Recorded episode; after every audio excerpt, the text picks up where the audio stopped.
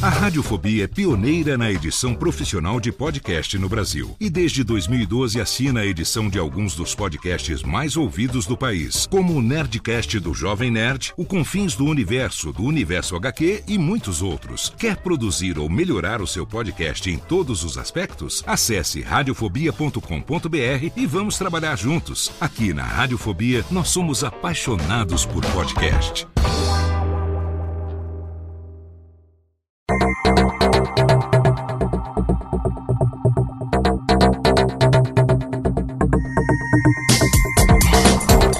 Técnica, alô Técnica, baixa a trilha técnica, seja muito bem-vindo ao episódio número 14 do Alotênica. Hoje nós concluímos a nossa série sobre os 7 P's do podcast, falando sobre publicação.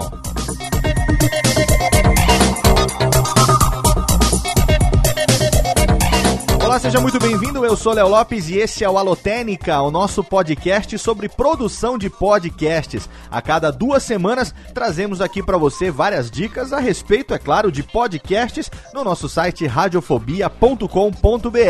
Se você quiser, você pode ajudar a gente a fazer esse podcast mandando a sua dica, sua pergunta ou a sua sugestão para o e-mail alotênica@radiofobia.com.br. Você pode acompanhar também nas redes sociais o arroba Alotênica no Twitter e também a nossa fanpage se você quiser curtir lá no Facebook para saber antes de todo mundo do que está acontecendo de novo aqui, facebook.com barra Alotênica. Nesse começo de programa eu quero indicar para você, primeiramente, o nosso novo perfil, o arroba curso de podcast no Twitter. É, você vai acompanhar, você vai seguir e você vai ficar sabendo primeiro de todas as novidades relacionadas a aulas, workshops e oficinas de produção e de edição de podcasts que eu venho ministrando desde o ano passado em várias cidades do Brasil e também online. Daqui a pouco também está chegando aí o mês de julho. Eu vou dar uma palestra também sobre os 7 P's do podcast no YouPix. A gente vai ter logo logo também outros cursos aí online para você fazer.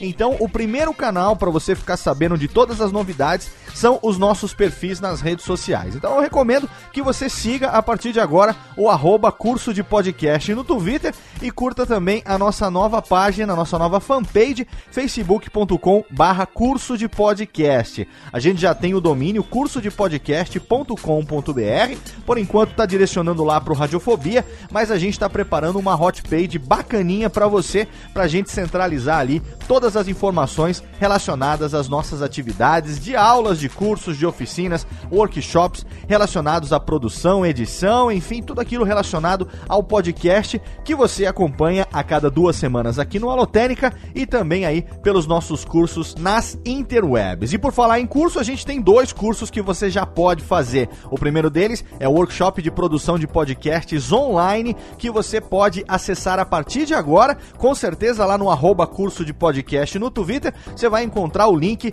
para o nosso curso, sim, para o nosso workshop online. A gente já fez esse curso ano passado em várias cidades do Brasil e agora ele está disponível única e exclusivamente online. Imediatamente você faz a sua inscrição e você vai ter acesso a mais de 4 horas de conteúdo relacionado à produção de podcast, dividido em 21 vídeos filmados em HD com duas câmeras, captação de áudio profissional. Eu mesmo fiz questão de editar todos esses vídeos para garantir para você ali uma qualidade fenomenal. As apresentações já estão incorporadas nos vídeos, então a única coisa que você precisa fazer é clicar no play, colocar o seu fone e já sair dali no seu tempo preferido, no horário que você tiver, assistindo todos esses vídeos do workshop de produção de podcasts mais completo da internet. É o único, mas com certeza, além de ser o único, é o mais completo que você vai encontrar. Se você quiser, tem um link para você assistir a primeira parte do Rádio ao Podcast, que é um conteúdo de uma palestra chamada O Rádio que não é rádio,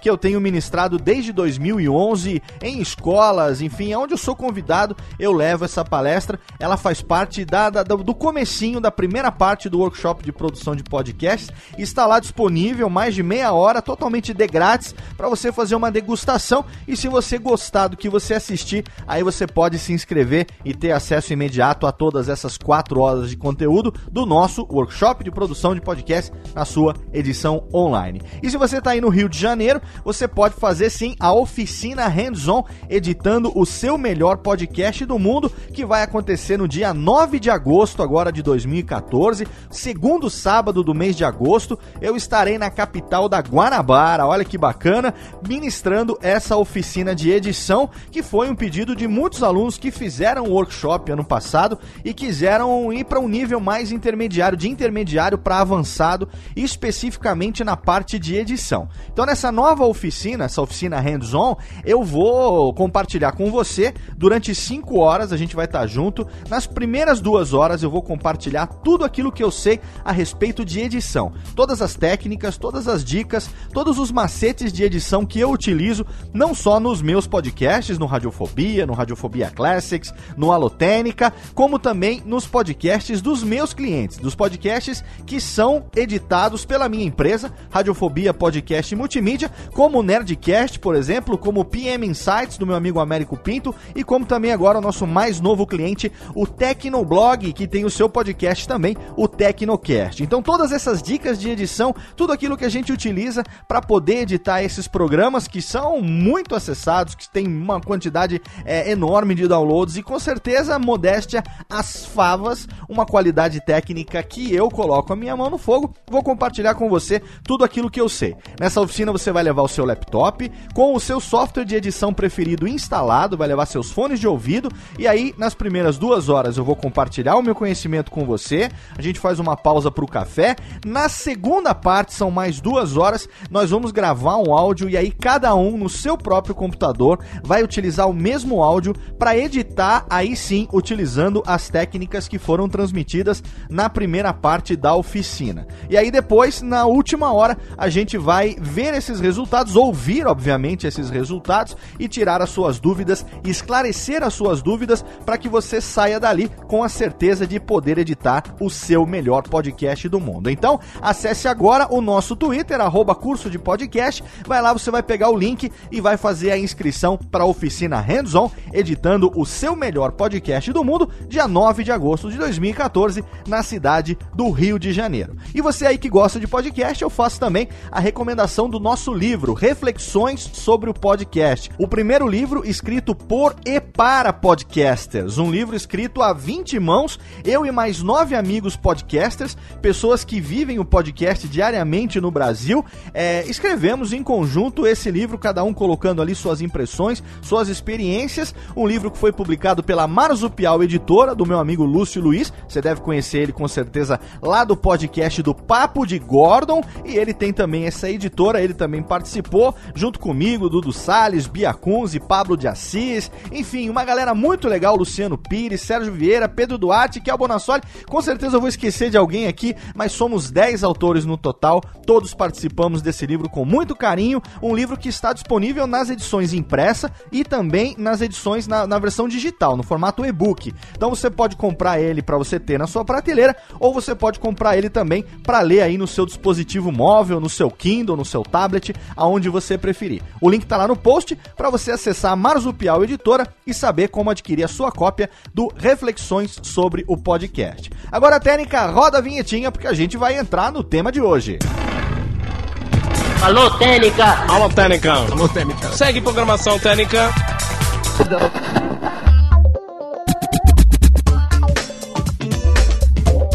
Programa de hoje, finalmente, nós concluímos a nossa série sobre os 7 P's do podcast. A gente que vem aí já há vários meses compartilhando esse conhecimento. Essa questão dos 7 P's do podcast foi uma forma didática, uma coisa que eu criei quando fui solicitado a montar. Na época que eu estava ali elaborando o curso, elaborando um workshop, eu já tinha uma palestra que eu, meu amigo Tato e Mauri lá do Ultra Geek, a gente ministrou é, uma, uma oficina chamada Formatos e Linguagens na Campus Par em 2012, um ano que a gente fez o Cubo Geek e tal. E aí depois eu também fui convidado a dar algumas palestras em alguns eventos, em algumas instituições e tal. E aí eu já tinha a palestra O Rádio que não é rádio, como eu disse agora há pouco, faz parte da, da, da introdução do nosso workshop de produção de podcasts online. E aí eu elaborei essa parte chamada os 7 P's do podcast, ao invés de elaborar o top 10 ou qualquer coisa assim, achei interessante colocar sete pontos, todos eles com P, para que você pudesse produzir um podcast. Olha o PPP aí, pudesse produzir um podcast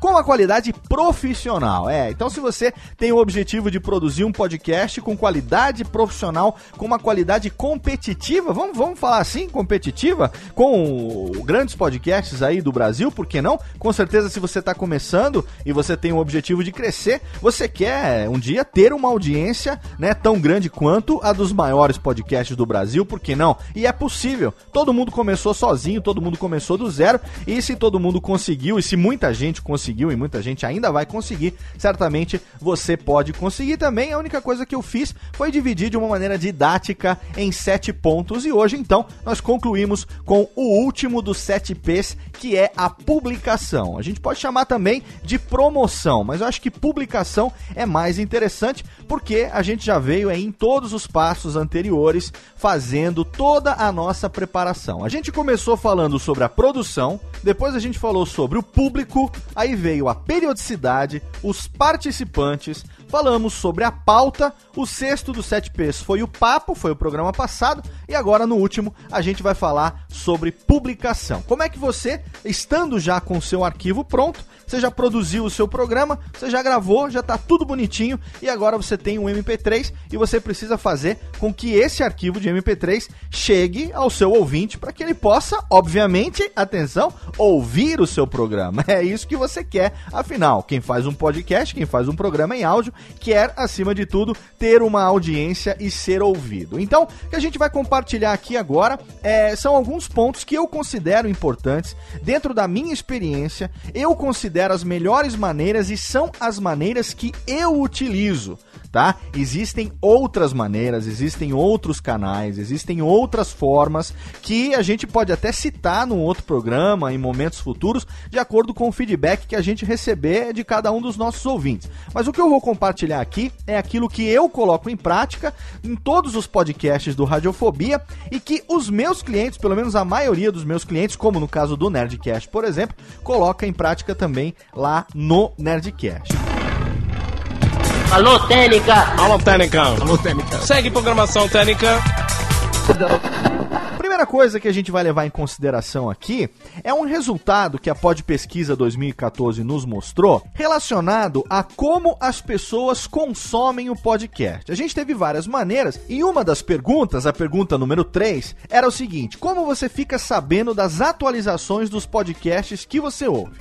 E tinha ali algumas opções acesso diretamente ao site, assina o feed no iTunes, assina o feed num agregador de podcasts diferente do iTunes, acompanha o perfil do podcast nas redes sociais e assina o feed num leitor de feeds via navegador, como o Feedly, Feedspot, o falecido Google Reader, assemelhados do falecido e saudoso Google Reader, né? E entre todas essas respostas, a gente pode dividir em duas categorias. As categorias, os métodos que são independentes de feed e os métodos que são dependentes de feed. Independente de feed é o quê? Quem acessa diretamente o site e quem acompanha os perfis é, do podcast nas redes sociais. Independente de feed, quem assina feed no iTunes, no agregador ou no leitor. Então, é, esse resultado mostrou o quê? Que de todos os participantes da pós-pesquisa, 16.197 respostas válidas, é, 58,46% utilizam métodos que são independentes de feed, enquanto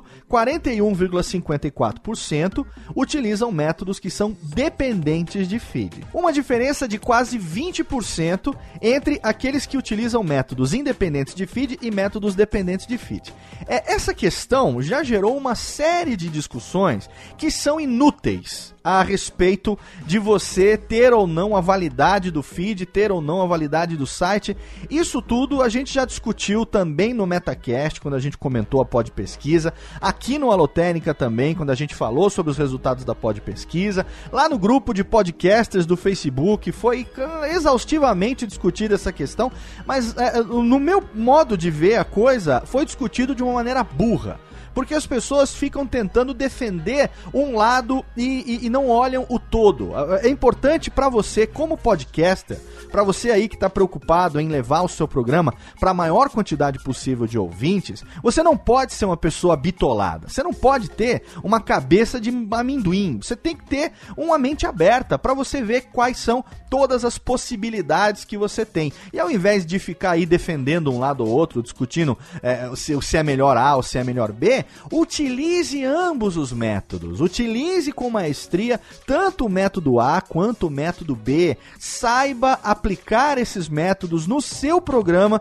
e com certeza você vai é, conseguir agradar a essas duas fatias, tanto aqueles que utilizam métodos que dependem de feed e aqueles que utilizam métodos que não dependem de feed. Então é sobre esses pontos, é em cima dessa informação que eu vou passar para você aqui o que eu considero importante para você publicar o seu podcast, independente do perfil do seu ouvinte. Goste ele de feed ou não, é, assine ele feed ou não, assine o site ou não, enfim, você vai ter aqui uma solução completa para você poder oferecer o o programa da maneira mais fácil possível, da maneira mais acessível possível para o seu ouvinte, independente do método que ele utilize. Alô, Técnica! Alô, Técnica! Alô, Técnica! Segue programação Técnica! Levando isso em consideração, o primeiro ponto é você ter um blog ou um site para o seu podcast.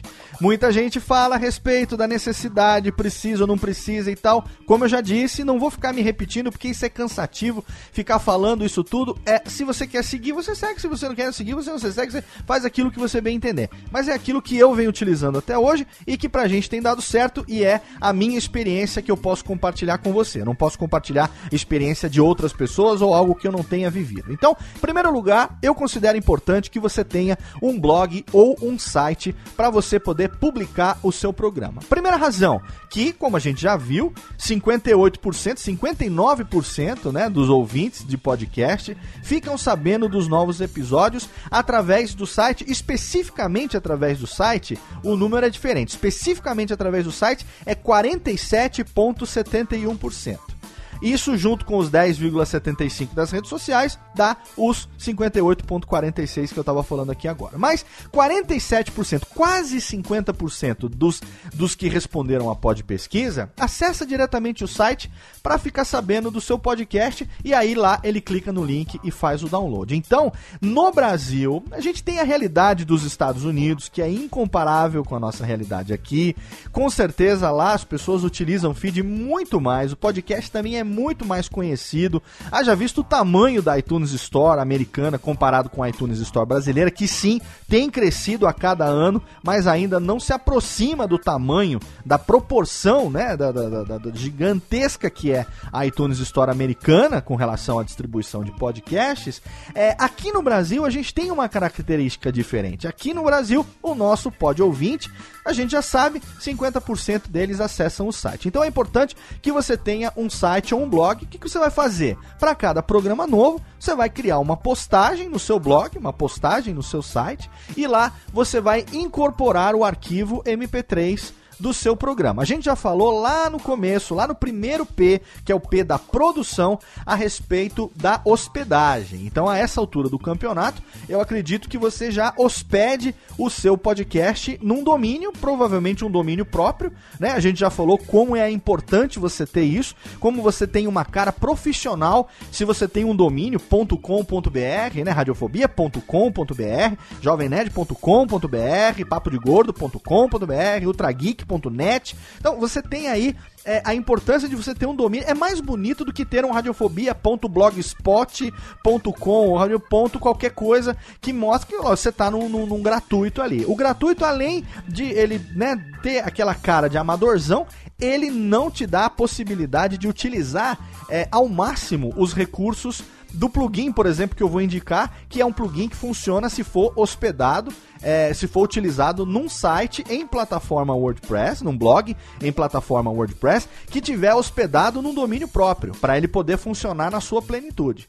Para ele poder, é, enfim, para você poder explorar todas as, todo o potencial que esse plugin tem para oferecer. Mas isso é o segundo ponto. O primeiro ponto é, então, você desenvolver um site ou um blog, e nesse aspecto eu recomendo que você desenvolva na plataforma WordPress. Por quê? Porque a plataforma WordPress é a mais utilizada, é que tem a, a maior quantidade de atualizações, frequência de atualizações e também é a plataforma que você vai encontrar uma compatibilidade maior. Maior quantidade de pessoas utilizando significa maior quantidade de pessoas desenvolvendo, significa uma flexibilização maior, tanto para você poder é, personalizar um layout, né, para você chamar uma pessoa aí que manja do CSS, do PHP da bagaça, para fazer uns paranauê aí que manja dos paranauê do CSS, do PHP, para fazer um site bonitinho para você, como o meu amigo Bruno Costa, o nosso querido arroba Zumbirosca, ele desenvolveu lá o site do Radiofobia, ele é totalmente personalizado pelo meu amigo Bruno Costa, o pessoal lá é, do Papo de Gordo tem também o site totalmente personalizado, é em plataforma WordPress, mas é, todo o design, todo o layout, todo o tema, ele é personalizado. Aí, é, recentemente eu recebi a pergunta de um, de um ouvinte, eu não vou saber agora porque eu não preparei, mas eu me lembrei disso, então por isso que eu falo. Eu recebi a pergunta de um ouvinte dizendo, pô, Léo, é, eu, já, eu já sei, mas eu não sei como fazer o site. Né? Como é que eu vou fazer o site? Eu já sei o que eu quero fazer no meu podcast, a gente já até começou a produzir e tudo mais, mas e aí, cara? Para mim fazer o site é um grande mistério. Pois é, velho. Nessa época, né, das interwebs, é importante que você tenha amigos e conheça pessoas que saibam ou para você pedir ajuda ou para você contratar. E aí entra uma coisa que é algo que, né, nessa nossa época que agora muita gente acha um absurdo, mas sim, ainda se paga para as pessoas fazerem as coisas. A prestação de serviço, a pessoa faz para você, presta um serviço para você e você paga por esse serviço que ela prestou. Então, você tanto pode pedir para um amigo que manja dos PHP, que manja do CSS, para ele ajudar você a desenvolver um site. Você tem uma série de temas do WordPress que são gratuitos, que você pode começar de um tema gratuito e aí personalizar ele para sua preferência, colocando banner, mudando cor, mudando coluna, fazendo formato de revista, formato de,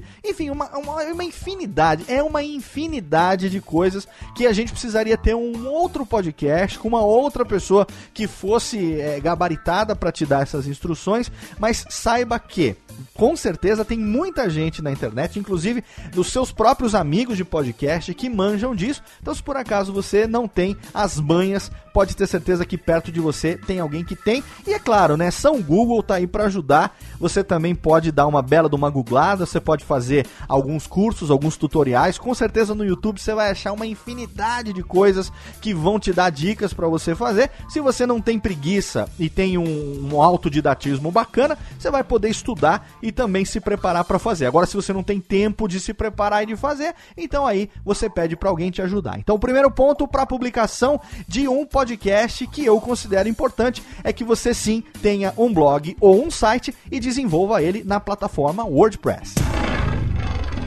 Alô, Técnica! Alô, Técnica! Alô, Técnica! Segue programação Técnica!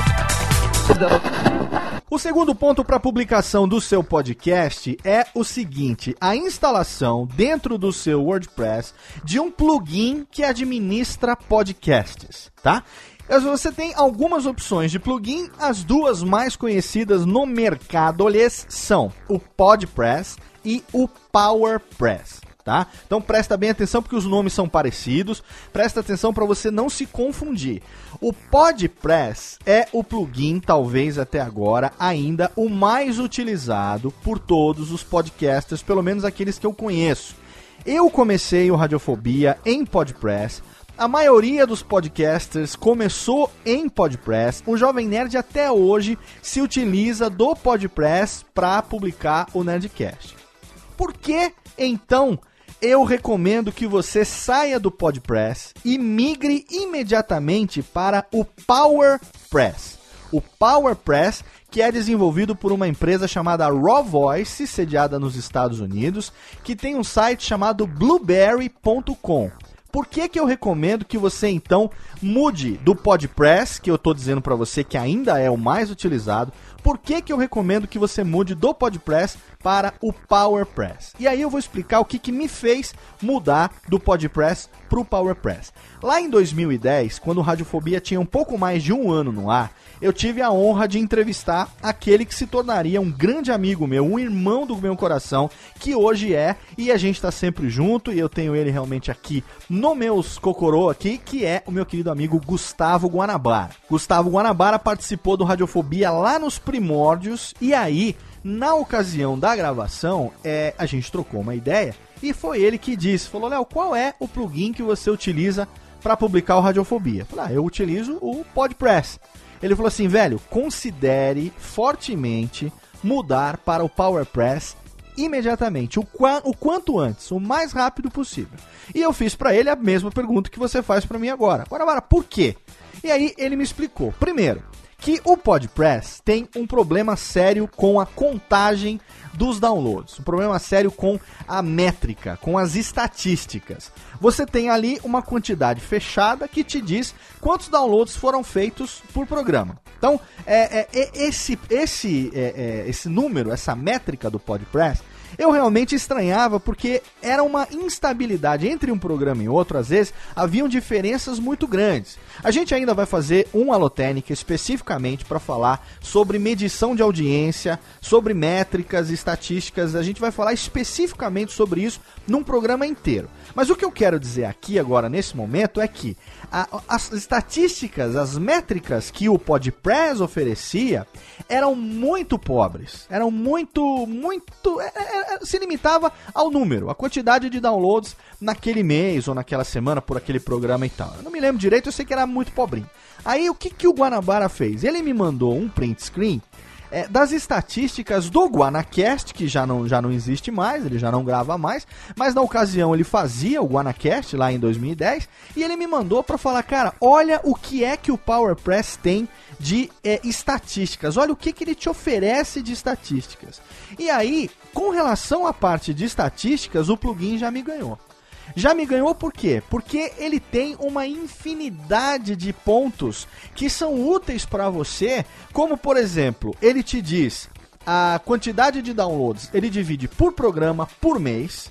É, você tem a quantidade de downloads, é, aí ele divide por região, por plataforma, é, por dispositivo, qual é o software que o cara utiliza para ouvir o seu programa.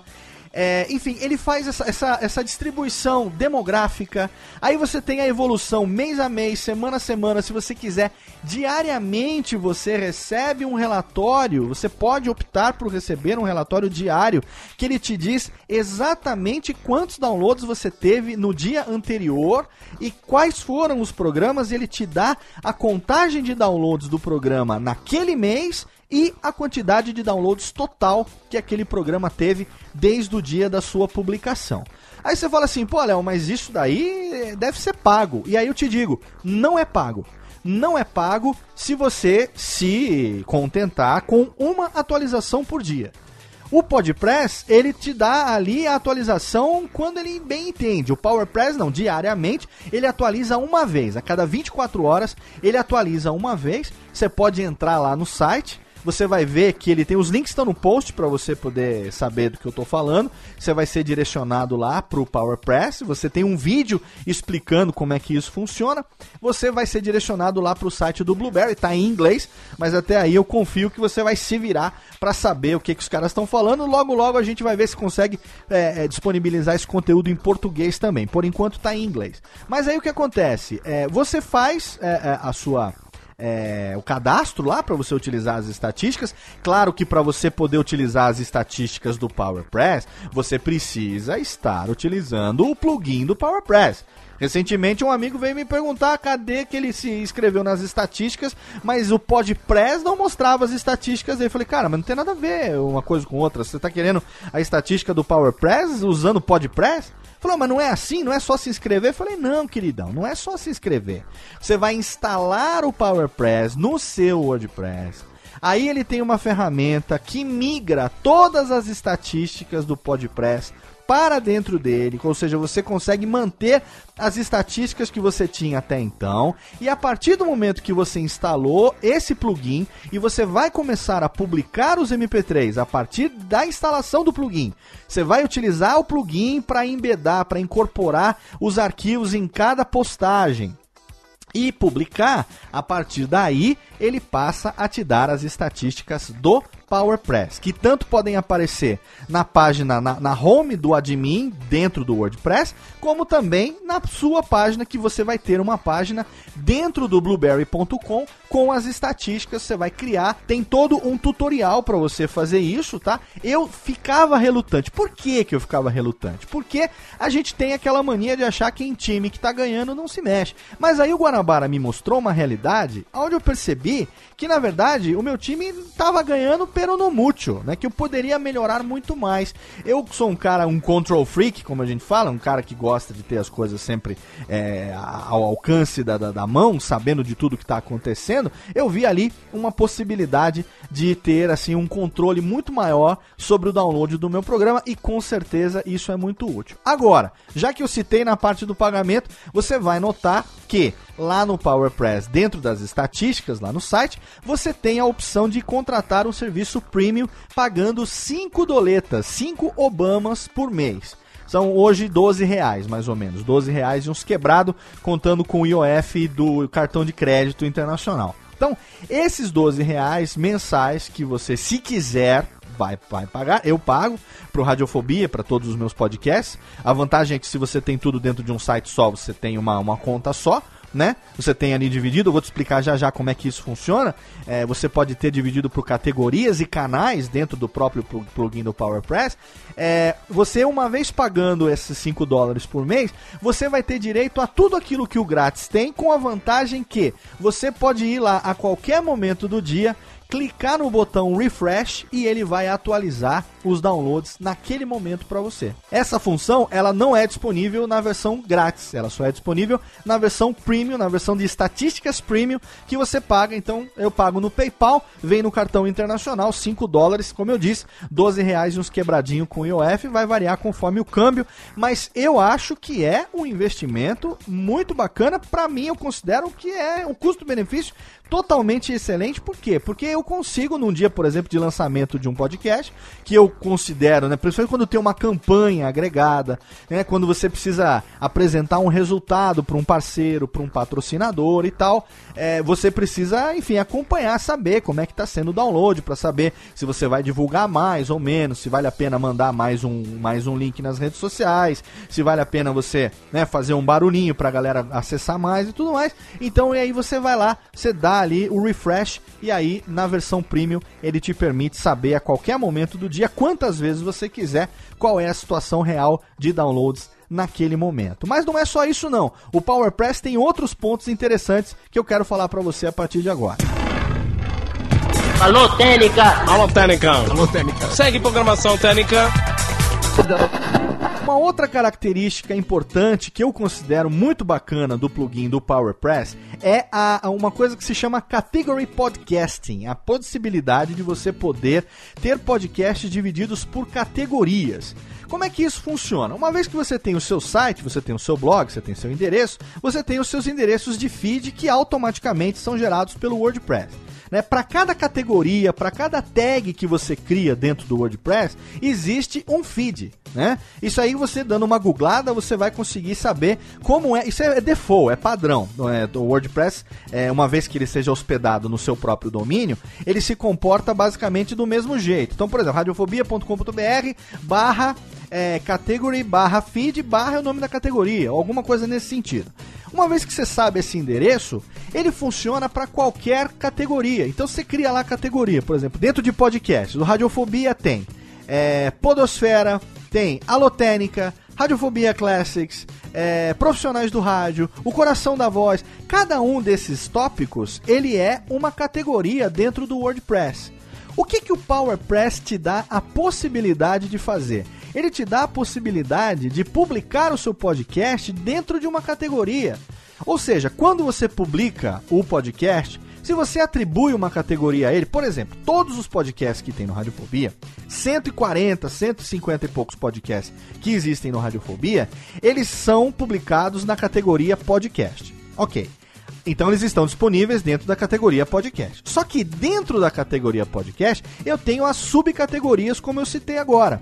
A subcategoria é o coração da voz, a subcategoria alotênica, subcategoria radiofobia classic, subcategoria profissionais do rádio, subcategoria é, humoristas, enfim, existem subcategorias. Então, o que que acontece? Todos os programas estão sendo disponibilizados dentro do feed que pertence à categoria mãe, que é a categoria podcast, e cada um separadamente já está sendo dividido pelo WordPress na sua subcategoria. O que, que o PowerPress permite? Permite que você pegue o feed da categoria e crie um canal para aquela categoria. Olha que foda. O que que. Mas, puta, Léo, mas eu não tô entendendo. O que que isso tem de tão foda assim? Tem que, dentro do próprio plugin, dentro das configurações do plugin, dentro do próprio WordPress, você consegue configurar tudo o que você precisa para que o podcast esteja disponível em qualquer agregador, inclusive no iTunes. Você faz isso de dentro do WordPress. Dentro do WordPress, você tem instalado o PowerPress e lá dentro você tem as opções do feed principal e, se você quiser, as opções também das categorias. Então é lá que eu publico, por exemplo, esse programa aqui, o Alotênica, dentro da categoria podcast, e quem assina o feed master, o feed mãe, o feed principal, né? O feed é uma puta. Do Cardiofobia vai receber no seu feed é aquele feed que vem tudo junto. Aquele feed principal onde todas as atrações vêm juntas. Mas eu também disponibilizo o feed da categoria alotênica e aí nesse específico eu posso colocar uma descrição própria, uma capa própria, é, um, um copyright próprio, uma indicação de idade própria, e isso vai me dar um endereço de feed próprio que eu posso, aí que é legal, criar no iTunes um canal específico para essa categoria. Então, se você for no iTunes agora e procurar Radiofobia Podcast Multimídia, você vai ver que o Radiofobia é um dos poucos podcasts, talvez o único podcast, é, que não tem vínculo com emissoras de rádio, como o CBN e outras emissoras, que tem um canal de produtor dentro do iTunes. Por quê? Porque a gente disponibiliza lá é, quatro, cinco feeds diferentes. Tem o Radiofobia principal, tem o Radiofobia Classics, tem o Alotênica, tem o arquivo de Jalma Jorge tem o Melhor Humor do Rádio. No Radiofobia principal tem todos os podcasts e em cada um desses quatro outros que eu citei, no Alotênica tem só os Alotênica, no Classics tem só os Classics, no Melhor Humor tem só o arquivo de humor do rádio e no Djalma tem só os arquivos do Djalma. E eu posso criar quantos eu quiser.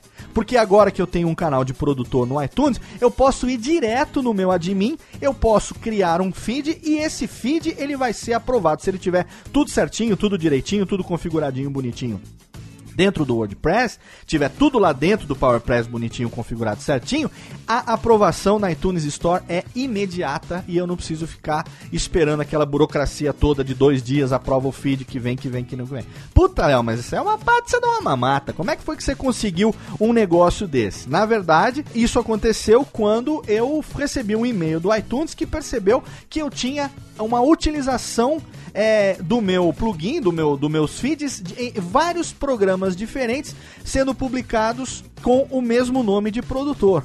Então lá, Radiofobia, não era Radiofobia Podcast Multimídia na época, era Radiofobia, o podcast de humor teatro efervescente, mas eles perceberam que com esse título existiam várias atrações. Então me mandaram um e-mail e falaram, cara, você não quer um canal de produtor? A gente te dá para você um canal de produtor, e aí você, nesse canal de produtor, você bota um, um background, coloca um header bonitinho, tem lá toda a configuração para poder aparecer bonitinho em todos os, os displays, iPhone, iPod, iPad, iPad mini, Retina Display, Mac, é coisas da Apple, né? Que eu não sou o usuário, mas eu sigo aquilo que eles indicam ali para que os meus ouvintes que são usuários Mac tenham sim a melhor experiência possível com é, os, os, meus programas, né? Então, isso é possível por quê? Porque o plugin do PowerPress, isso o PodPress não faz. Não existe essa função dentro do PodPress. O plugin do PowerPress permite que você administre tudo relacionado ao seu programa dentro do próprio admin do WordPress. Aí você me pergunta, ah, Léo, e o FeedBurner? Cara, esquece FeedBurner. Esqueça FeedBurner. Se você utiliza o seu site ou seu blog para podcast e você tem o podcast publicado numa categoria específica, como eu falei agora, você não precisa de FeedBurner, principalmente se você for utilizar o plugin do PowerPress, Blueberry PowerPress. Esquece o FeedBurner. Puta que pariu, Léo, mas e agora? Eu tô lá no FeedBurner há anos e agora é, tá todo mundo assinando ali aquele meu feed e o que, que eu vou fazer? Aí eu digo para você, existe a solução porque eu também era escravo do Feedburner. Feedburner dava um problema pra caceta, chegava uma hora que é, não atualizava mais. Pode ter certeza que muito em breve, assim como o Google descontinuou é, o Google Reader, o Feedburner tá na reta para muito, muito em breve ir embora também. Então já vai se prevenindo aí para não dar merda saia do Feedburner o quanto antes. Através do PowerPress, você consegue reconfigurar o seu feed. Você consegue reconfigurar o link que vai para o seu feed. Aí você vai pegar um link que você vai criar dentro do próprio PowerPress, dentro do próprio WordPress ali. Esse link vai ser o link definitivo do seu programa. Você vai lá no Feedburner e você vai mandar o Feedburner fazer um redirecionamento definitivo para aquele link. Você vai fazer um redirecionamento definitivo aonde todos os seus assinantes do feed banner serão automaticamente redirecionados para o seu feed original. E aí continua lá a conta do Feedburner com um redirect forever até o Google resolver descontinuar aquela bagaça lá mas você se livra dessas correntes, dessas bolas presas no seu pé, que são aí as limitações do FeedBurner. Isso tudo graças ao PowerPress, graças a todas as funções que o PowerPress te oferece. Agora tem uma outra coisa que eu acho muito legal e que eu vou falar para você agora. Alô, Técnica! Alô, Técnica! Alô, Técnica! Segue programação Técnica! Assim como o Category Podcasting, existe dentro do PowerPress uma outra função chamada Podcast Channels. O que é o Podcast Channels? Enquanto o Category Podcasting permite que você publique programas sob a mesma categoria principal, dividido em subcategorias, e cada uma dessas te dá um feed diferente para você publicar só aqueles arquivos. Vou dar um exemplo, por exemplo, papo de gordo, como eu falei agora de pouco. Então tem lá o papo de gordo, master vem tudo. Aí você pega o papo de gordo, que é o café, vem no grande, mas você pode ter também o feed só para o café. Ah, tem o na Copa. Você vai ter um feed só para o na Copa. O cara que quer assinar tudo, que gosta de assinar tudo, ele assina tudo e pronto. Mas se por acaso o cara quiser assinar só aquela atração específica, ele então pode fazer isso, assim como ele consegue fazer no Radiofobia com algumas das atrações que eu disponibilizo. Então, isso é muito simples de você fazer, é muito simples de você configurar. O que, que o Podcast Channels tem de diferente disso? É quando você quer disponibilizar mais de um arquivo do mesmo na mesma categoria. Tá? Então você tem canais diferentes. Você, vamos supor, é, como o Jovem Nerd faz, disponibiliza um arquivo é, em alta, um arquivo em média, um arquivo em baixa. Né? Então você vai ali no Podcast Channels e você configura o Podcast Channels dentro do PowerPress para que você tenha, por exemplo, três canais dentro da mesma categoria, do mesmo feed, e ali naquele você vai disponibilizar um numa qualidade, outro numa qualidade, outro numa qualidade, ou até mesmo um num formato, outro num outro formato e outro num outro formato. Como assim? Você pode ter dentro do mesmo canal, né? Você pode ter dentro da mesma categoria um canal para o arquivo MP3, um canal para um arquivo em vídeo um formato que seja em extensão de vídeo e um outro canal para um arquivo em AAC, por exemplo, que não é tão utilizado, mas se você quiser, você pode utilizar. Tá? Então, além do Category Podcasting, o PowerPress permite também que você faça uso de podcast channels. E outra coisa, com o uso diário você vai perceber que o PowerPress é muito confiável, é muito mais é, é interessante, muito mais fácil. Cara, só de você poder ter controle total de todos os seus canais é, do iTunes, tudo, tudo, tudo que tem no iTunes, cara, tudo. Desde o tempo do programa até aquela mini descrição, tudo, tudo, tudo bonitinho. Cara, se o PowerPress estiver configurado bonitinho dentro do seu próprio site, você nunca mais tem que se preocupar com o iTunes. As dores de cabeça que você tinha com o iTunes, pode ter certeza que elas vão embora. Ah, mas você tá falando. Eu estou falando porque eu faço. Eu estou falando porque é isso que eu utilizo. Vá agora no iTunes, escolha qualquer um dos canais de podcast do Radiofobia e comprove. Veja lá com seus próprios olhos. Comprove como é tudo organizado, como é tudo certinho, como é tudo padronizado, como é tudo bonitinho. Eu não falei que eu sou um control freak, sou um control freak, tenho toque nessa porra. Eu quero que tudo esteja sempre bonitinho, bacaninha. Por isso que de vez em quando rola um destaque, por isso que de vez em quando, pessoal, eu não tenho. É como é que fala? É, cupincha dentro da Apple. Nem uso Apple. Nunca nem usei. Nunca tive nem iPhone. Nunca utilizei nem MacBook na minha vida. Não, não tenho mesmo. Eu não tenho, não tenho por que mentir aqui. Eu não tenho cupincha dentro da Apple. Porque nego é, não, porque o Léo tem esse cupincha dentro. Que, eu vou ter cupincha dentro da Apple. Sério mesmo? Você realmente acredita? Que eu aqui do interior de São Paulo, ralando que nem um desgraçado para fazer, uh, botar o pão na mesa fazendo um podcast, eu vou ter cupincha dentro da Apple para poder conseguir um banner, para poder conseguir um destaque. Você acha que eu faço o quê? Né? Paga o boquete pelo microfone pro cara da Apple. A merda quem fala isso. Não entende, cara. É, é só manter tudo bonitinho, sempre atualizado, periodicidade, tem lá o padrão, o padrão da imagem que eles recomendam, as informações todas bonitinhas, e aí você, por merecimento, consegue essa porra, cara. Eu não sei se tem alguns segredos, se tem alguma mágica, ninguém nunca me contou. A única coisa que eu faço até hoje é fazer tudo bonitinho do jeito que tá lá. E se eu consigo fazer, com certeza, eu que sou um imbecil consigo fazer, certamente você que tá aí, que é muito mais inteligente do que eu, com certeza você vai conseguir conseguir também. Mas o PowerPress tem mais uma função que eu quero indicar para você, é opcional, mas eu utilizo, então eu vou indicar para você também agora. Alô, Técnica! Alô, Técnica! Alô, Técnica! Segue programação Técnica!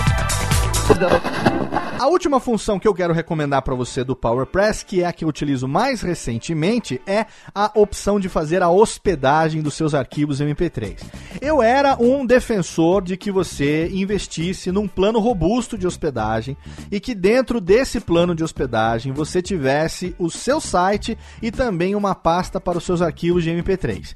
Eu aprendi que essa não é a melhor opção da pior forma possível, que é passando por problemas, por dificuldades técnicas. Então, por mais que o pessoal do HostGator tenha uma boa vontade, um serviço muito bacana e tal, chega um momento que você tem uma quantidade de acessos que pode realmente travar. E outra coisa, se você quiser mudar de host, se você quiser mudar é, um dia, quero mudar do HostGator para um outro host do meu site, por exemplo, é, você vai querer ter os seus programas é, ali intocáveis num serviço terceiro, num serviço especializado. E é exatamente isso que o Blueberry Hosting oferece. Recentemente eu firmei uma parceria com o pessoal, também na cara dura, mandei um e-mail, fiz um contato, é, vendi o meu peixe, mostrei tudo aquilo que eu faço, tudo aquilo que eu desenvolvo, e aí a gente fechou uma parceria com o pessoal do Blueberry Hosting, e aí eu migrei todos os arquivos do Radiofobia até hoje, quase seis anos de programa,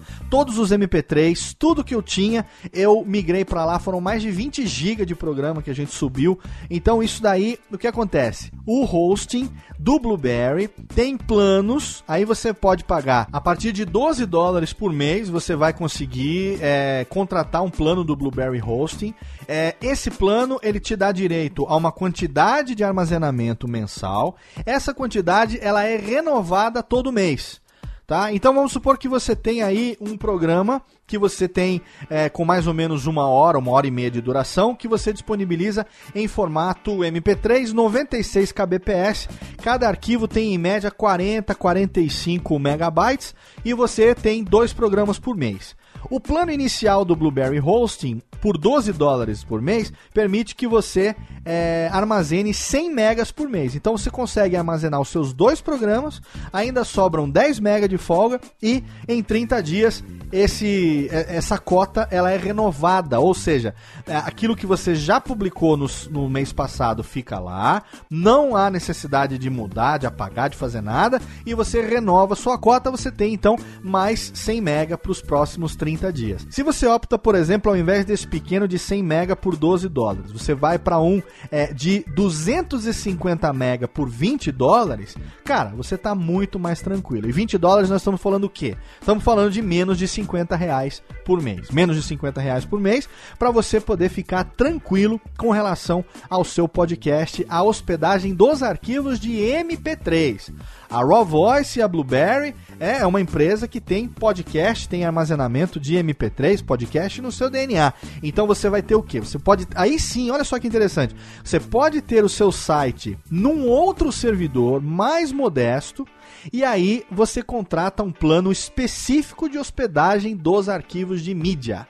E aí, o próprio plugin do PowerPress tem toda a ferramenta de migração que ele vai rastrear o seu site e vai modificar todos os links. Eu fiz isso em 15 minutos lá no Radiofobia, aqui na verdade no Radiofobia. Quando eu migrei, primeiro eu migrei todos os arquivos que estavam na pasta é, dentro do HostGator, os arquivos do podcast, eu migrei tudo para o PowerPress, uma cópia, obviamente, mantive, mas migrei uma cópia. Aí depois eu utilizei a própria ferramenta de migração do plugin dentro do PowerPress, que ele substituiu os links que eu utilizava antes, os links que direcionavam para a pasta do HostGator, e ele passou então a puxar os arquivos de dentro da pasta do Blueberry Hosting. E aí você tá tranquilaço, você tá super, super tranquilex com relação à hospedagem e à disponibilização dos seus arquivos de MP3 para os seus ouvintes. Não é totalmente fenomenal? Essas dicas são as que eu utilizo, portanto, eu recomendo também para você. Agora vamos falar um pouquinho de iTunes. Alô, Técnica! Alô, Técnica! Alô, Técnica! Segue programação Técnica! iTunes também é outra coisa que dá muita dor de cabeça. Todo mundo quer, barra precisa ter o seu programa lá bonitinho no iTunes. Afinal de contas, a gente estava falando aqui no começo do programa que enquanto 58,46% dos ouvintes de podcast do Brasil utilizam o método independente do feed, ou seja, clicam lá e fazem o download direto no site, existe sim uma outra porcentagem formada por 42% dos ouvintes que utiliza feed. E uma coisa interessante que a Pod Pesquisa mostrou, fazendo uma, um cruzamento de informação entre todas as categorias, né, com relação a quem utiliza e quem não utiliza feed, é que a grande maioria das pessoas que lidam, trabalham ou estudam com informática, essas sim utilizam primordialmente o feed para atualizar os seus podcasts. Há um uso muito maior do feed por parte daqueles que têm uma facilidade de lidar com o feed do que do ouvinte, vamos chamar do ouvinte normal, entre aspas, do ouvinte médio. Aquele que já tem um pé na informática, aquele que já é um pouco mais nerd, um pouco mais geek, certamente ele vai utilizar o feed, por quê? Porque ele vai é, assinar o feed no seu dispositivo móvel, no seu iPhone, no seu iPad, no seu Android, para ele ouvir enquanto ele está em deslocamento. Ele vai querer que o programa automaticamente seja atualizado a cada nova publicação. Então, o cara que já é um pouco mais ligado em informática, esse cara usa feed. A Pod Pesquisa mostrou isso pra gente também. Então, ter um canal no iTunes é muito bacana. A ferramenta ali de, de exposição do iTunes é muito legal, é muito bonito, é muito bacana. E se a gente acompanha também as estatísticas do PowerPress, a gente vê que mais ou menos 40% das pessoas que assinam, assinam através do iTunes. A Pod Pesquisa mostrou que esse número é de 20%. Mas agora, à medida que a gente começa a receber é, os resultados individuais de cada podcast, no Radiofobia, por exemplo, 40% dos ouvintes do Radiofobia que assinam através do feed ouvem através do iTunes. Isso é muito legal, porque 40% para o iTunes e 60% para os demais agregadores e demais leitores de feed. Então, manter um canal no iTunes bonitinho, bem organizado, é muito bacana para o seu programa.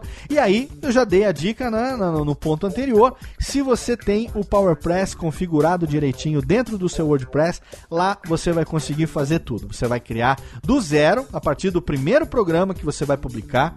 Isso eu estou falando para você que está começando, tanto para você que está aí já com o seu programa, que usa o PodPress e que está aí parado no tempo, porque ele já não é mais atualizado e não tem todas essas funções e tal.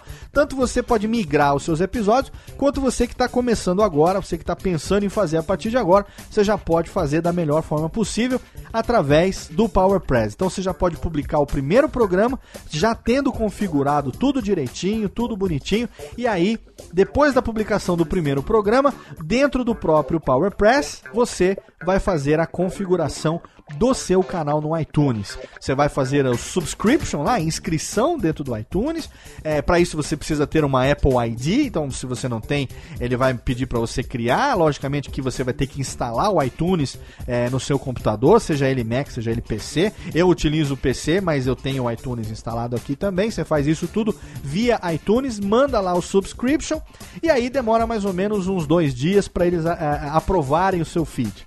Uma vez aprovando seu feed, aí você vai pegar aquele número que veio no e-mail de aprovação, que é o número de identificação do teu canal no iTunes, e você vai preencher ele dentro do PowerPress, dentro do WordPress. Você vai retroalimentar ele com esse número que a Apple te mandou, e aí, a partir desse momento, toda e qualquer alteração que você fizer no teu feed dentro do PowerPress, dentro do WordPress, no PowerPress, instalado no WordPress, isso vai se refletir na iTunes Store. E aí, quando é que se reflete na iTunes Store? Aí é uma coisa que depende da boa vontade da Apple. Antigamente existia uma função ping que você podia ir lá no iTunes e dar um ping no seu feed e ele atualizava imediatamente. Então, é, quando você publicava um programa, você ia lá, pingava rapidinho, ele aparecia no iTunes Store. Agora não tem mais essa funcionalidade. Agora você tem que esperar a boa vontade da iTunes Store para que eles, né, tem alguns horários do dia que eles rodam lá um ping e aí quando ele pingar e pegar o seu programa, ele disponibiliza. Por isso que a grande maioria dos programas demora mais para aparecer no iTunes do que para aparecer num feed, porque você publica no site, uma vez publicado no site, no mesmo minuto, ou instantes seguintes, ele já aparece no feed direto do site e aí vai ter que esperar o iTunes dar o ping nesse feed para ele poder aparecer lá no iTunes. Eu já não tenho esse problema porque quando a gente tem um canal de provedor, como esse canal que eu falei lá do Radiofobia no iTunes, a gente mesmo pode entrar e a gente pode ir lá e dar um refresh e aí imediatamente aparece um episódio novo e aí rapidinho o nosso ouvinte tem um episódio novo disponível também lá na iTunes Store. iTunes com certeza você, né, se você não tem ainda o seu podcast, você já deve ter ouvido algum podcast que tem lá dentro do iTunes, com certeza você vai querer também um desse para o seu programa. É muito bacaninha e eu recomendo também como uma ferramenta muito eficiente na publicação do seu podcast. Alô, Técnica! Alô, Técnica! Alô, Técnica! Segue programação Técnica! E mais um ponto que eu gostaria de indicar para você, no que se refere à questão de publicação dos seus programas, é a utilização das redes sociais. Apesar da Pesquisa ter mostrado que só 10% dos ouvintes descobriram o podcast nas redes sociais, para nós que trabalhamos primordialmente com a internet, as redes sociais são o nosso principal canal de comunicação com os nossos ouvintes. Você vai ver lá que o Radiofobia tem uma série de canais. Eu tenho o meu próprio Twitter, eu tenho o Twitter do Radiofobia, tenho o Twitter do Alotênica, tem só o Classics que não tem Twitter próprio, mas quase todas as atrações têm um Twitter próprio. Tem agora o curso de podcast também e tal. Cada rede, cada fanpage com uma finalidade específica. Você acaba publicando em uma, uma acaba dando RT na outra. Você tem alguns ouvintes que preferem seguir o perfil do programa, você tem outros ouvintes que preferem seguir o perfil é, pessoal dos integrantes, do produtor. Então é importante que você pense nas redes sociais como uma ferramenta muito útil também com relação à divulgação dos seus programas. Apesar de só 10% manifestarem que ficam sabendo das atualizações através das redes sociais, as redes sociais acabam sendo uma grande ferramenta também para você conseguir conquistar novos ouvintes, principalmente quando você tem um convidado, quando você tem um tema bacana, que você acha que vai dar uma, uma ter uma aceitação legal e tal, você divulga nas redes sociais, tem um efeito interessante. Uma coisa que eu queria aproveitar aqui para dizer é o seguinte: algumas pessoas têm é, se utilizado do serviço, por exemplo, do SoundCloud, para poder publicar, porque ele tem um player né, próprio. Então, quando você publica aquele player, esse player ele publica, por exemplo, no Facebook ou no próprio Twitter, e a pessoa pode dar o play ali direto e já sair escutando. É, pela nossa experiência, eu posso dizer para você o seguinte: quem está em redes sociais dificilmente fica parado naquele status por mais de alguns segundos, tá? Então, assim, é, você manter o SoundCloud para publicação do seu podcast apenas porque ele permite que você publique um player nas redes sociais não é vantajoso. Não é vantajoso porque, olhe pela sua experiência. Quanto tempo você passa parado numa tela de Twitter? Se você segue, por exemplo, sei lá, 100, 200, 500 pessoas, quantas vezes por minuto o seu Twitter não atualiza? Se você clica num play ali dentro do Twitter, você não vai ficar ali parado escutando aquele programa tá? No Facebook, a mesma coisa, e muito mais intensamente até, porque o Facebook, além de ele te mostrar aquilo que é, os seus amigos, as pessoas que você se interessa, estão publicando, ele também joga na tua cara coisas que não te interessam, como propagandas, é, curtidas que os amigos fizeram em posts de outras pessoas, o que os amigos dos amigos que marcaram o teu amigo na foto, caralho, a quatro. O Facebook te inunda de coisas. Eles querem te vender tudo, tudo que aparece ali, eles querem jogar na tua cara. E aí, não adianta você achar que um player ali vai fazer com que o seu podcast cresça mais, que você tenha uma quantidade maior de ouvintes. Esse é o primeiro contra com relação a você se utilizar da publicação de player de podcast nas redes sociais. E o segundo ponto é: o SoundCloud não foi feito para podcast. Cuidado, cuidado, porque apesar do SoundCloud ter lá o plano Ultimate, que você paga 15 dólares por mês e permite que você suba a quantidade infinita de podcasts, de programas, seja lá o que for, e tem uma categoria chamada podcast que você pode fazer uma subscription, apesar de ainda estar tá em beta, e ele permite que você utilize feed dentro do SoundCloud. O meu cliente do Tecnocast faz isso, meus amigos do Braincast fazem isso. Eu não recomendo. Não recomendo por uma única e simples razão. Se você ler todos os termos de responsabilidade do SoundCloud, você vai saber que eles só disponibilizam o serviço de podcast para você que tem um podcast na categoria Voice Only. Voice Only. Sabe o que, é isso? É um podcast como a maioria faz lá na gringa. Um podcast de papo. Kevin Smith, podcast lá, o Smodcast, né, o Fat Man on Batman, outros podcasts gringos que certamente você deve conhecer. O que, que é? É a pessoa falando. A pessoa falando com quase quase nunca tem música de fundo, quando tem tem uma trilha neutra, que, que certamente é uma trilha de direito livre. Então o SoundCloud deixa claro que ele autoriza que você utilize o serviço como podcast, desde que você não esteja utilizando nada que envolva copyright, nada que envolva direito autoral música proprietária, é, música comercial, tá? Não é que o, o, o, SoundCloud vai fazer o cruzamento aqui no Brasil com o pessoal do ECAD, é, quem saber, quem tem o direito, se eu, por exemplo, sou, se eu sou Jair Oliveira, eu sou, vamos supor que eu seja Jair Oliveira. Eu faço um podcast que é meu, Jair Oliveira, e estou usando música minha, Jair Oliveira. Quando o SoundCloud detecta que ali tem uma música comercial, de direito, por exemplo, da gravadora S de samba, e aquela. Ele faz um cruzamento que nem o YouTube faz, um cruzamento com copyright, com direitos autorais e tal. Ele não quer saber se a música do Jair Oliveira é minha. Eu mesmo sendo o próprio Jair Oliveira. Ele simplesmente vai lá e tira aquele podcast, aquele áudio do ar de dentro do SoundCloud e manda uma mensagem dizendo que eu estou infringindo direitos autorais. Diferente do YouTube, que você pode ir lá no YouTube provar que aquilo é seu e tem um disclaimer, não sei o que tem e tal, o SoundCloud deixa claro que eles não vão se envolver nesse mérito. Eles não vão se envolver no mérito local de que se você tem o direito, se você não tem o direito. Eles estão dizendo e deixando claro que o serviço é para utilizar sem música e ponto. Então, se você utilizar, você está assumindo esse risco e se eles tirarem o programa do ar, você não pode reclamar. Tirarem o programa do ar não é que eles vão é, apagar o teu, o teu host, é, processar sua empresa. Não, não vão fazer nada disso. Eles simplesmente vão pegar a tua conta lá no SoundCloud, pode ser uma conta Ultimate, que você paga 15 dólares por mês e tem 200 programas lá. Simplesmente eles vão bloquear a tua conta, você não vai poder subir mais nada. É só isso.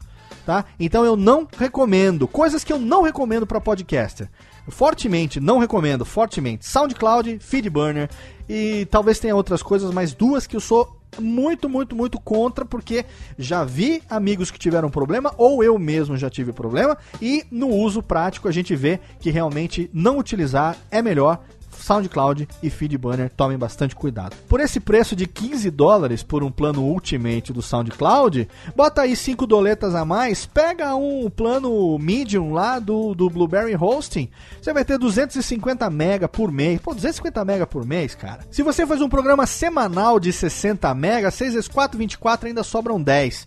Você pode utilizar o mês inteiro e ainda sobra cota para você quando for renovar no mês seguinte. Então, eu recomendo fortemente que se você for fazer, faça com pessoas e com empresas que são comprometidas com o podcast. Não precisa ficar quebrando galho. Não ficar quebrando galho. É, leve em conta que o SoundCloud é como se fosse um YouTube de áudio. Né? Assim como podcast no YouTube não é podcast, no SoundCloud, apesar de ter cara de podcast, ele não vai ser tratado como tal pelo SoundCloud. O SoundCloud não vai te respeitar como podcast aqui no Brasil. Radiofobia usa música, Jovem Nerd usa música e tal. Só que o nosso problema não é com o SoundCloud. Nosso problema é com ECAD. A gente tem o nosso problema, entre aspas, que a gente não tem problema porque a gente tá legal. Mas se a gente tiver alguma coisa para prestar contas, a gente vai prestar contas aqui no nosso país para quem realmente é competente, para quem tem isso. Não para um serviço lá da gringa que do nada né, simplesmente resolve que a gente não pode utilizar. Só que se ele está colocando na regra desde o começo que não é para utilizar e ainda assim a gente utiliza, errado é quem não leu a, a, linha, ou pelo menos quem não interpretou a regra e depois não pode reclamar que foi lesado porque estava lá escrito o tempo todo. Você realmente só que não se informou e acabou tomando na tarraqueta. Alô, Técnica! Alô, Técnica! Alô, Técnica! Segue programação Técnica! A minha última recomendação é um site do nosso amigo Ricardo Del Castanher, que é o YouTuner, youtuner.co. É, esse site do YouTuner, eu acho ele muito bacana, por quê? Porque diferente de outros agregadores de podcast que a gente vê por aí, de outros sites que clã, que, que dizem que tem boa vontade para eu eu não tô dizendo nenhum especificamente, mas é porque eu já fui, eu já fui diretamente lesado por alguns deles, tá? É, o que, que eles fazem? Eles pegam o teu feed, eles, eles botam um bot, esse bot vai chupinhar o teu conteúdo e vai publicar no site dos caras. Aí você vai lá reclamar, os caras vão falar assim: não, não, mas eu tô fazendo isso para divulgar o teu programa. Eu não tô. É, é tudo tá linkando para você, tudo tá direcionando para você. Ele utiliza a sua arte, a sua vitrine, o seu post, o seu texto e o seu próprio programa. Uhum, tá bom, legal, belezinha. Aí você vai olhar o site desse cara, tá cheio de AdSense tá cheio de banner, tá cheio de conteúdo que cada a cada page view que ele recebe, ele tem um ticlin ali rodando, ele tem um caça-níqueis ali rodando no fundo.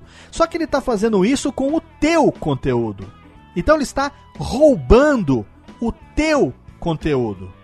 Ah, ele está divulgando o meu trabalho. Ele está ganhando dinheiro com aquilo que talvez nem você ganhe dinheiro. Presta atenção tem um robô que tá chupinhando o conteúdo dos outros e tá com isso alimentando o conteúdo do cara e isso tá girando o AdSense pro cara. Se você não tiver um SEO bem feito, pode até jogar no Google que muitas vezes o site do cara vai indexar melhor do que o seu. E isso não é legal pode ter certeza que isso não é legal. O cara pode ter a melhor das intenções, mas ele tá te roubando na melhor das intenções. Ele está é, metendo a mão no teu bolso, ele está tirando aquilo que é fruto do teu esforço e se, e se e ganhando em cima disso, caralho. E isso não é legal não é legal e se eu fosse você, tomava uma providência. Se você também não tiver nem aí, você gosta de rasgar dinheiro, o problema é seu. Eu me incomodo quando as pessoas é, é, é, usam aquilo que é meu sem a minha permissão e que ganham aquilo que muitas vezes eu próprio não ganho com aquilo que eu passo, né, horas e noites e, enfim, deixando de descansar para poder fazer um negócio para vir um, um filho da puta que eu nunca nem ouvi falar, roubar o meu conteúdo e ganhar dinheiro em cima disso. Então, Cara, não faça isso. O que, que isso tem a ver com o YouTuner? O contrário, totalmente o contrário. Porque o YouTuner é do Ricardo, o Ricardo Del Castanhé, e ele faz única e exclusivamente com o objetivo de divulgar novos podcasts.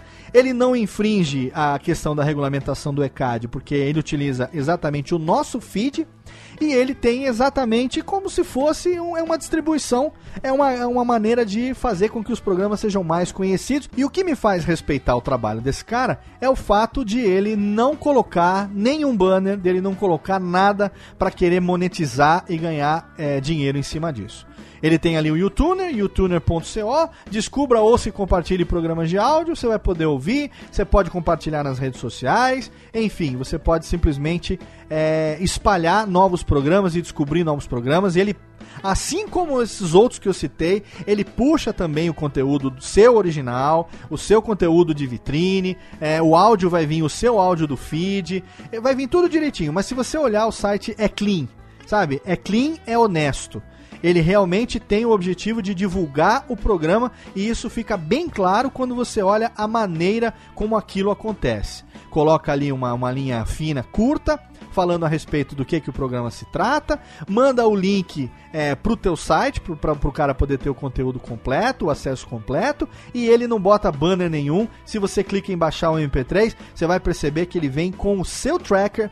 Cada clique no YouTuner que o cara der um play, ele vai virar um download no seu, no, na sua métrica. No caso do PowerPress, ele vai virar um download para você lá no PowerPress. Não vai te lesar em momento nenhum pelo contrário, vai ajudar você a, a, a expandir cada vez mais a, os seus ouvintes, né? Tá, ficar cada vez mais conhecido. Então, pode ser que tenham outros que estejam fazendo um trabalho é, louvável como o Ricardo tem feito. Eu não conheço ainda, só conheço o trabalho dele. Por isso que eu recomendo que, se você tiver ou não tiver, você autorize a ter o seu podcast divulgado lá no YouTube, porque acaba sendo uma fonte bem bacana também para que os seus ouvintes possam descobrir novos podcasts. Ele vai conhecer um podcast de um e ele acaba sendo também é, é, direcionado para o seu, ele acaba conhecendo o seu ali também por tabela.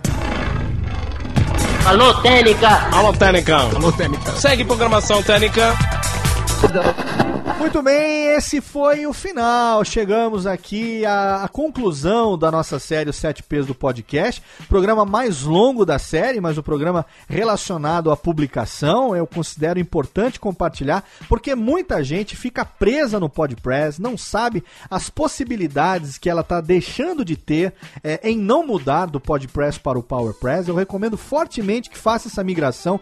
É, as, as estatísticas do Podpress vão ficar lá numa paginazinha o PowerPress ainda tem esse respeito de manter as estatísticas antigas ali para que você possa acessar. Só que a partir daí, um mundo novo se abre para você e você então que trabalhou tanto para produzir o seu programa, para montar equipe, papo, pauta, tudo bonitinho e tal, você vai querer agora que ele seja publicado e que ele se torne acessível e ouvido pela maior quantidade possível de pessoas. Você vai fazer isso através de um site bem feito, de um blog bem feito, que vai te disponibilizar um feed e esse feed você vai distribuir para que ele possa ter um canal no iTunes, para que aquele que gosta de feed possa assinar o feed no seu agregador preferido.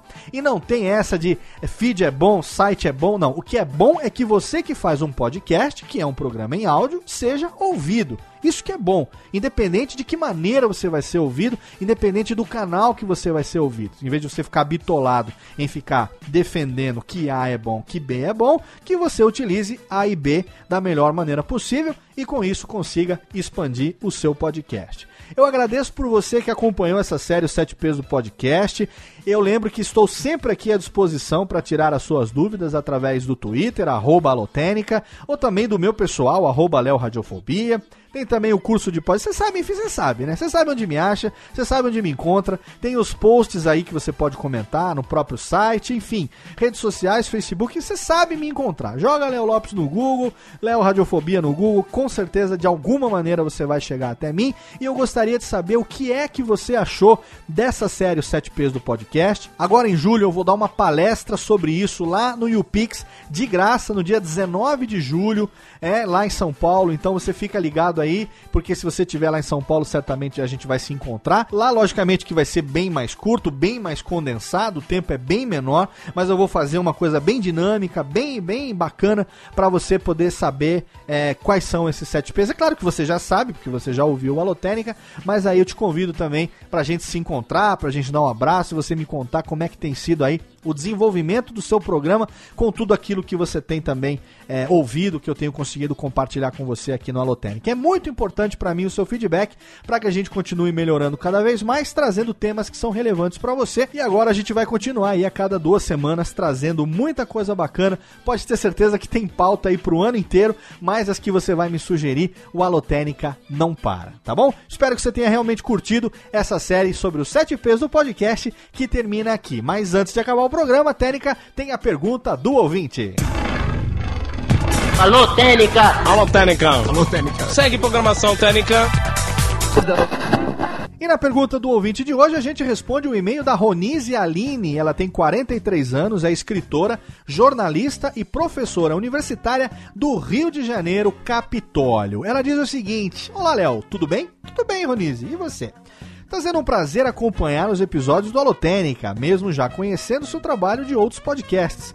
Tenho um blog dedicado à criação literária, é o ronisialine.com, tá aí o jabazinho para você, com técnicas de escrita para quem quer fazer literatura, dicas de mercado editorial e entrevistas com escritores, ilustradores e editores. Olha que bacana. Por ser uma entusiasmada consumidora de podcasts, venho acalentando o desejo de criar um com a mesma temática do blog seria apenas eu apresentando no mesmo formato do Café Brasil e do próprio Alotênica, mas esporadicamente poderia receber algum entrevistado. E aí que entra a minha pergunta. Você já falou em diversos episódios do Alotênica que o ideal é que o host utilize um microfone e os participantes, se estiverem via Skype, podem utilizar um headset. No entanto, no caso do meu futuro podcast, os entrevistados não seriam participantes recorrentes, mas convidados de um único programa, como acontece em alguns episódios do Nerdcast, por exemplo, quando eles recebem algum especialista no assunto em questão.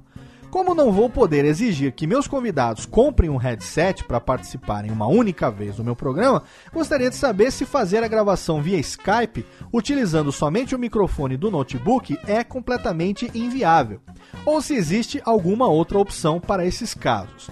Parabéns pelo excelente programa, obrigado por compartilhar conteúdo de tão alta qualidade. Abraços da Ronise Aline. Ronise, primeiro, brigadaço pelo seu e-mail, obrigado pela sua audiência, obrigado pelo seu carinho. Eu agradeço, é sempre bacana receber e-mail de alguém que está interessado em começar já com esse direcionamento. Respondendo de forma prática a sua pergunta, realmente você tem toda a razão a gente não tem como exigir que os convidados comprem equipamento para poder gravar o programa. Radiofobia eh, se enquadra exatamente na mesma situação. Né? Quando eu falo que o ideal é o headset, o microfone do host, tal, tal, tal, tal, tal eu estou falando para aquela equipe, para aquelas pessoas que certamente estarão aí juntas durante muito tempo gravando o seu podcast. No caso dos convidados, realmente é, você precisa se adaptar àquilo que o convidado tem disponível. Eu, quando mando um e-mail de convite para um convidado, quando eu troco ideia com um convidado com relação ao programa, eu explico que a gravação acontece via Skype e eu digo o seguinte: que para poder gravar comigo, ele precisa, além de um Skype, uma conexão com a internet, ele precisa de um microfone e um fone de ouvido, ou de um headset, ou até mesmo do microfone do laptop ou do notebook, desde que ele utilize um fone de ouvido, tá? Por quê? Para ele não é, mandar o retorno dos speakers, o retorno das caixas de som, de volta para o microfone e gerar um eco, uma microfonia, até dependendo do caso, dependendo do volume, um eco dentro do Skype que fica aquele efeito sanduíche-ish, aquela reverberação do eco no fundo. Então, é, eu sempre peço para o convidado, eu deixo claro para o convidado que ou ele tenha, se ele tiver um headset, é o mundo ideal. Se ele não tiver um headset, é, preferencialmente um microfone com fone de ouvido. Se ele não tem também essa opção, aí eu vou eu vou eu vou eu vou eliminando as opções, né? Headset é a primeira opção, não tem? Então vamos lá. Fone de ouvido com microfone, não tem. Tá bom. É, você tem um notebook? Tem um laptop? Tem. Tá, qual é? É Mac? É PC? Ah, é Mac. Tá, MacBook, MacBook. Então tá bom. Você tem como gravar num ambiente que seja o mais silencioso possível tentando evitar cachorro, televisão, buzina, janela e tal. É, e aí você utiliza um fone de ouvido enquanto grava, porque aí você pode falar no microfone do MacBook com o seu fone de ouvido para não dar o retorno, para não dar interferência. E aí a gente faz aqui é o nosso a nossa gravação. O que, que você acha? Ah, tá legal, então vamos tentar. E aí a gente marca um call para fazer um teste para ver se funciona direitinho ou não. Numa situação mais extrema, é que o cara não tem nada, não tem nada, não tem nada, não tem nada, aí você pode até, por exemplo, recomendar, caso ele utilize um iPhone ou ele utilize é, um Android de, de top de linha, né? Que ele instale o Skype é, no, no smartphone dele e ele utilize o Skype do smartphone com aquele headset que vem no smartphone que é geralmente um fone de ouvido com um microfonezinho acoplado assim, né? Aquele microfonezinho que vem no próprio fio. O do Android eu nunca tive experiência de nenhum convidado utilizando, mas o do iPhone já já utilizaram sim. Inclusive o Jacaré Banguela, se você ouviu o Radiofobia recente com o Jacaré Banguela, é, ele gravou assim. Ele não tinha lá o Skype, ou ele tinha o Skype, mas não tinha um headset nem um microfone.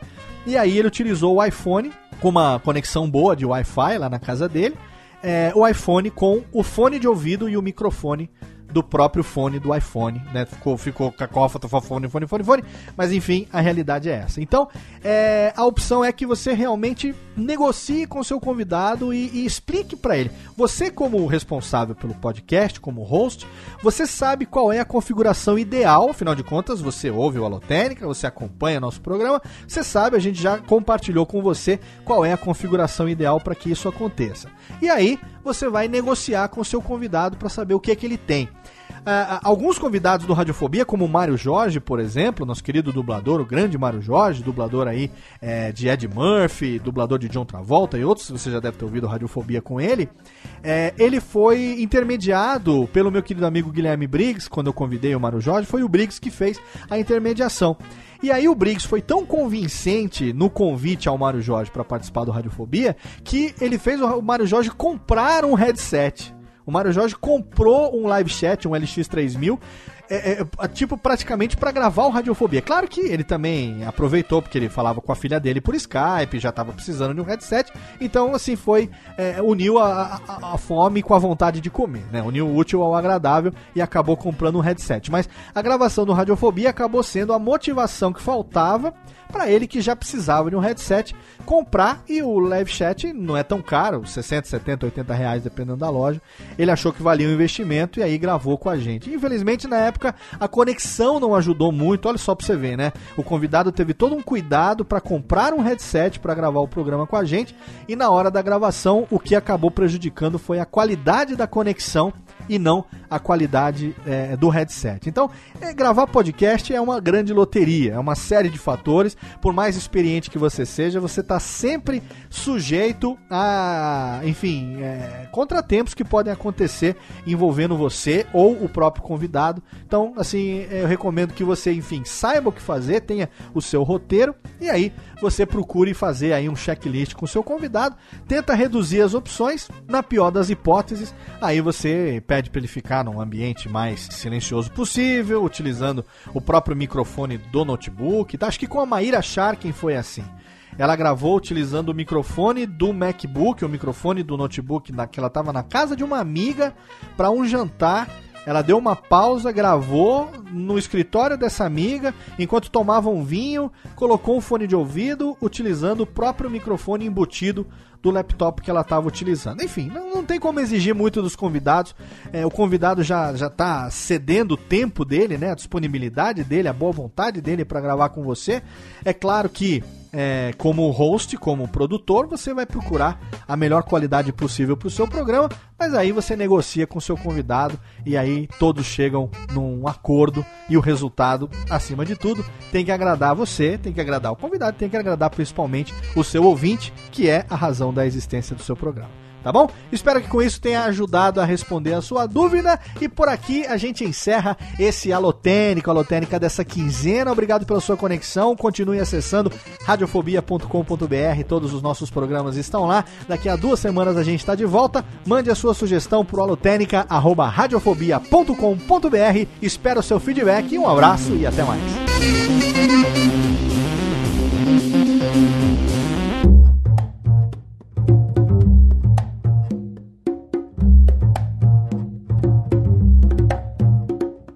Este podcast foi produzido por Radiofobia, podcast e multimídia. Oi, eu sou o Antônio Viviani e quero convidar você a ouvir o nosso podcast Voz Off. Desde julho de 2017, eu e meu amigo Nicola Lauleta temos o prazer de conversar com as grandes vozes do rádio, da TV e da publicidade do Brasil e trazer suas histórias até você. Se você, como nós, é apaixonado por locução, acesse vozoff.com.br e acompanhe nossos episódios aqui na Radiofobia Podcast Network.